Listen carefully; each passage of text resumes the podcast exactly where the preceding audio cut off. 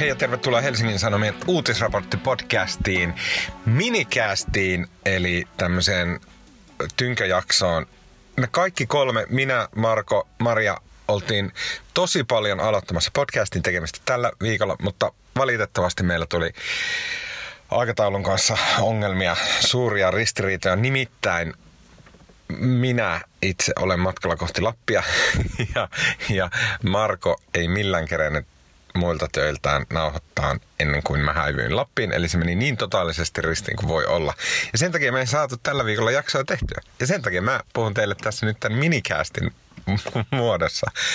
Me oltais puhuttu ää, EITn tuomiosta, ää, tai siis sanotaan näin, että oltais puhuttu siitä tuomiosta, jonka Suomi sai EITstä, ää, joka liittyy tähän tämmöisen irakilaismiehen käännyttämiseen takas Irakiin, joka EITn tuomion mukaan oli äh, hänen niin kuin, turvapaikka-oikeuksiensa vastaista, sillä häntä kohtaan äh, ilmiselvästi kohdistui äh, hengenvaara, koska tämä mies kuoli äh, hänen tyttärensä kertomuksen mukaan heti sen jälkeen, kun Suomi oli käännyttänyt tämän miehen Irakin. Nyt sitten tämän EITn tuomion jälkeen on pikkuhiljaa paljastunut, että tämän miehen tytär ilmeisesti puhui vähän läpi päähänsä ja, ja tota, tämä tuomio ilmeisesti on perusteeton sen vuoksi, että tämä mies ei ollut kuollut.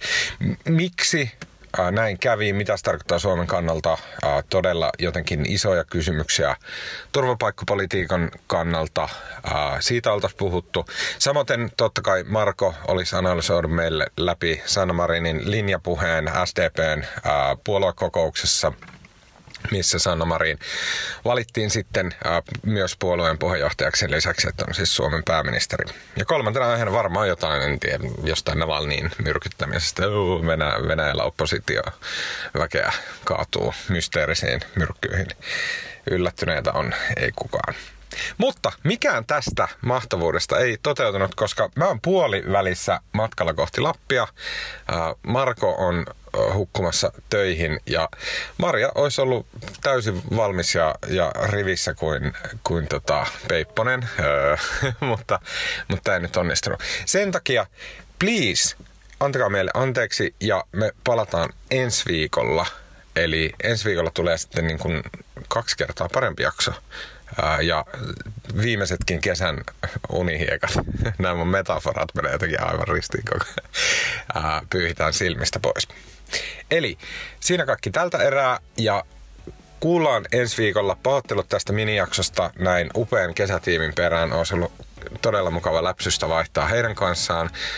Mä kiittelen Almaa, Onnia ja Iida-Sofiaa sitten seuraavassa jaksossa enemmän. mutta kuullaan taas ensi viikolla.